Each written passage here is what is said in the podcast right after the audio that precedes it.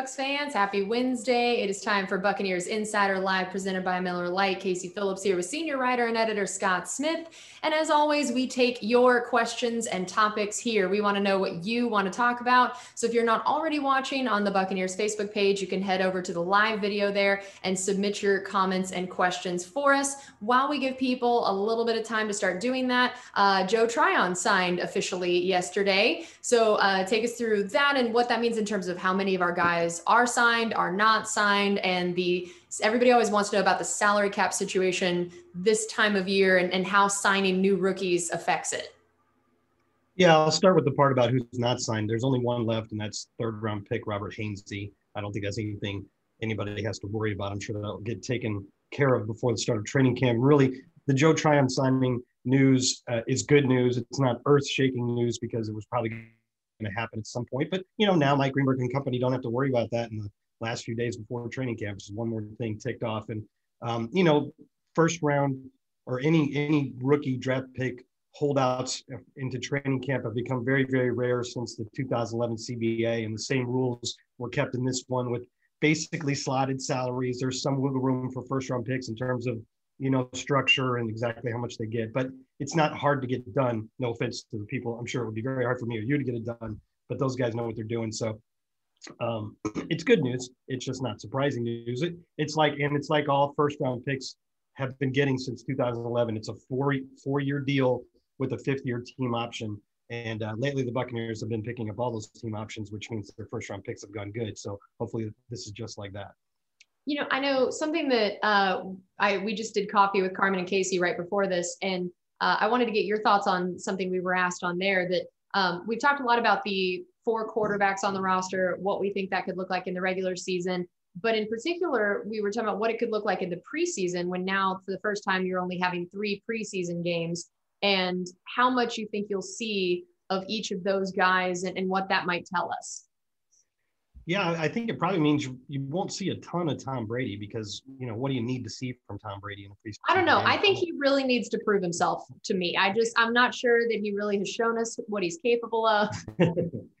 I guess he'd probably like to have a little bit of a warm up, but not too much. And you don't want to expose him to injury when you don't have to. Um, you obviously want to see a good amount from Kyle Trask. You know, you want to see what your rookie can do against live competition, and that'll be your first opportunity. And after the preseason, it's very unlikely that'll happen again until next year. So it's it's a kind of a rare opportunity, and I think they'll take advantage of that. And then probably the same thing with Blaine Gabbert and Ryan Griffin. Uh, Blaine in particular, what more do you really need to see from him? Now, I understand it's still a competition between those two, and uh, Bruce Arians said don't necessarily count Ryan Griffin out in the battle to be the number two. Uh, so you can't. You have to let those guys compete a little bit. So I would think they would get most of it, or you know, they'll both get about an equal amount of playing time. I would suspect. Uh, but you're right; it's three games, twelve quarters. It's not a lot of time, and with four quarterbacks to split it up, so um, it it just lends me to believe that we won't see a ton of Tom Brady.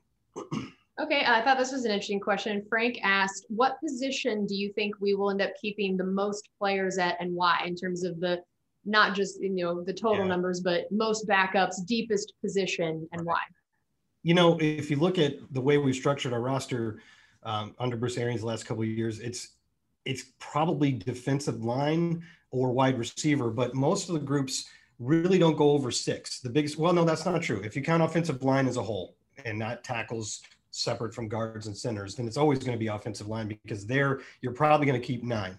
Now, uh, we actually only ran with eight for most of last year and even went, went down to seven for a little while. But that was because you had that option of elevating a guy from the practice squad, which we did for many weeks in a row near the end of the season um, after we started carrying just seven guys on the active roster offensive linemen. And you can keep eight of them active now on game day. And there's no reason not to because you can either do 40, what is it, 48 active players and eight of them have to be offensive linemen or 47 and they don't have to be eight. So you might as well keep that eighth active offensive lineman. So you're you're, you're going to carry at least eight and probably nine. And I don't see any other position getting that high. Your defensive lineman might be six or seven.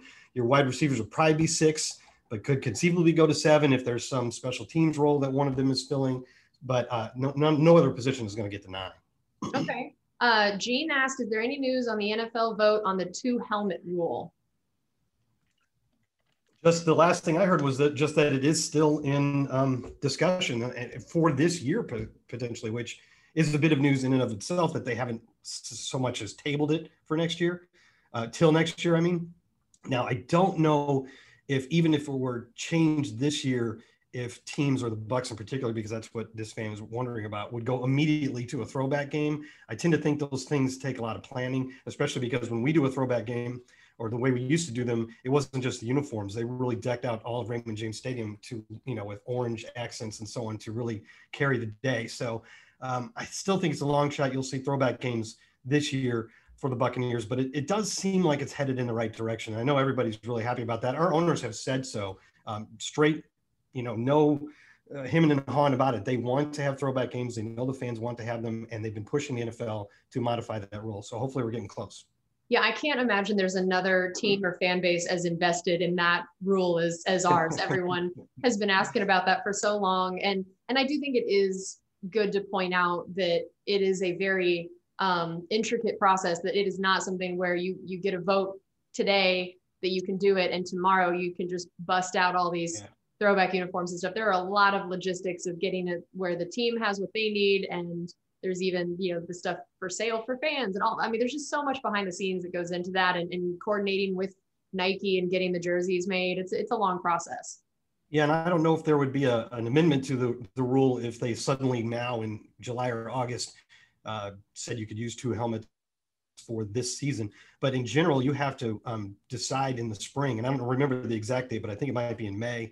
You have to decide exactly which uniforms or jersey color that you're going to wear in every game because that has to be communicated to the other team so they can prepare as well. So you don't get to change. You know, you would think the Buccaneers would they tend to wear white jerseys early in the season at home because it's so hot, and then you know get to their color ones later. Um, but you might you might have a game in late October that you were planning to wear your red or even your pewter jerseys, and it turns out that it's still 98 degrees in Tampa in late October, and you want to switch to white, but you can't at that point. You you have to stick with what you said. Yep, that's very true. Uh, Mike wants to know when you guys are bringing back salty dogs. Well, you know, it's kind of like when we started the, the, top of this show, we had the, the Joe Tryon news, but was there any other new news to talk about? Um, we thought about doing one around one of the main events like the draft, but it just didn't come together. So it'll probably be in training camp, I would think. You know, just you want to have a lot of stuff to talk about, and you also want to have people here that could conceivably be your guests. I mean, uh, for the latter part of last year, Jeff and I started doing it without guests simply because with all the COVID protocols and all the stuff that our PR department had to, you know, coordinate, it just it wasn't helpful to anybody for us to try to get a guy on the phone every week. So um, we just did it, but we want to go back to having guests because we think the fans really like that part. So it'll probably be in training camp when it'll be easier to get guys on to join with us. Yes, that is very true. It'll be fun to bring back. Absolutely. Um, all right. So Alan wants to know, do you think Darden could be that X factor in our return game this year? I think so. And I really hope so. I, I think I've already said on here or somewhere that I'm really, really high on Jaelon Darden. I'm really excited about that draft pick. Um, I think the Bucs are too. I mean, it wasn't just they didn't just wait for him in the fourth round. They traded up, I think, eight spots just to make sure they didn't miss him, which makes me think they, you know, that round four was the beginning of day three. So you, you've had all of uh, that Saturday or Friday night after the draft ended and, and, Saturday heading up to noon to think about what you wanted. And they were obviously fixated on getting Jaelon Darden. So um, I think they really uh, are excited about him. I'm really excited about him. I, I don't think he's exactly he's something that we didn't exactly have with that just incredible, you know, lateral movement and short area quickness. And, and, you know, he had some success in the return game in college, but it was pretty early in his career. And then he was such an important receiver to them that he didn't, he kind of fell out of that role in his last couple years. But as uh, one of the coaches pointed out, the rules for punt coverage are different in the NFL than they are in college. And, and the reason why you see those punters in college do those sort of you know rugby style kicks where they wait as long as possible to kick it is because everybody in college everybody on the coverage team can immediately go downfield once the ball is snapped in in the pros only the gunners can do that and the rest of the guys have to wait until the ball's kicked until they can go down the field so there's generally more room for a return man to catch the ball and make a move before everybody's on top of them in the NFL. So uh, yeah, you know, he still has to beat out Jaydon Mickens, and Jaydon Mickens did a good job last year. He was first of all he was sure-handed, and that's the first thing you have to be as a return man. Um, but uh, it's he could possibly that, that being Jaelon Darden, he could possibly bring a real exciting element to that unit, and that's something we haven't had what since Clifton Smith maybe. So I'm I'm really excited about it. I'm really glad the Buccaneers decided to pick a player that could address that situation in the draft, in a draft where we could you know pick luxuries because we had just about everything else. So yeah, I think it can make a big difference. Yeah, that is a good point about the the way that it is different in college. I think that sometimes we forget about some of those things when we're looking at how a guy is going to perform in the NFL and we're just looking at his stats or you know some of those highlights and forget some of those little small rule things that can really affect you know how how it's going to look at the NFL level. Um, and yeah, really- I, think, I think that's I, I, think that's why Jaydon Mickens was taking some time at one of those uh, mini camp practices to just go over with Jaelon Darden all the little nuances of the little rules that are different in the NFL, which was a nice thing for for Jaydon Mickens to do. Yeah, yeah. He really, you could tell he was taking him under his wing and, and being very intentional with that, which is very cool. Um, and related to that, Daniel asked, do you think our special teams has made a major improvement on paper? Yeah, and, and that's a good way to put it on paper because they're going to be relying on um, some rookies probably. Uh, there's a chance that five of our seven draft picks uh, will have some sort of role on special teams if they can get a helmet on Sundays. By that I mean if they can be one of the 48 active players. And um, and and the, you know Buccaneers specifically targeted some of these guys because of what they could do on special teams. Now you take a guy like KJ Britt, the linebacker from Auburn, the fifth round pick. Now he was a good linebacker, especially against the run, uh, a real hard hitter in college, and maybe he can eventually, you know, play on defense for the Buccaneers. But he can absolutely help right now on special teams, and the Bucs kept that in mind with guys like him and Grant Stuard uh, when they drafted them. And then you got Chris Wilcox, a six round pick, who's just, he's exactly what you look for in terms of traits for a special teamer in terms of his size. He's a big corner. He's, he's really, really fast. kind of like Ryan Smith. Ryan Smith was really fast, had good size, um, never really found much of a role on defense, but was able to put those traits together into a nice package as a gunner.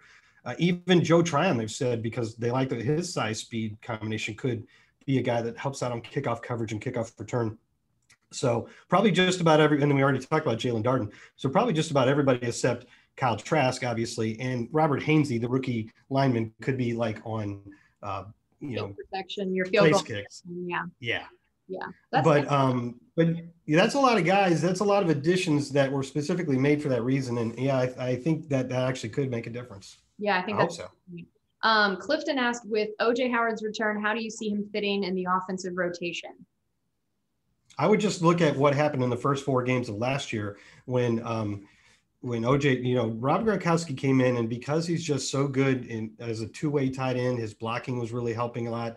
Um, he was the starter when you're going just one tight end. But the Bucs ran a decent amount of two tight end sets with Gronkowski and OJ Howard. And before OJ got hurt at the end of that fourth game in that comeback against the Chargers, he was at the end of that game, four games in the season, he was the tight end on the roster with the most catches, the most yards, and the most touchdowns.